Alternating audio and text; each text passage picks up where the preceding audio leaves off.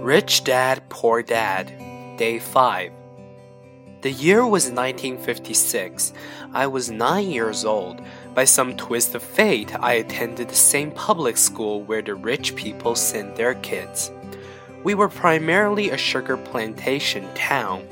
The managers of the plantation and the other affluent people, such as doctors, business owners, and bankers, sent their children to this elementary school. After grade 6, their children were generally sent off to private schools. Because my family lived on one side of the street, I went to this school. Had I lived on the other side of the street, I would have gone to a different school with kids from families more like mine.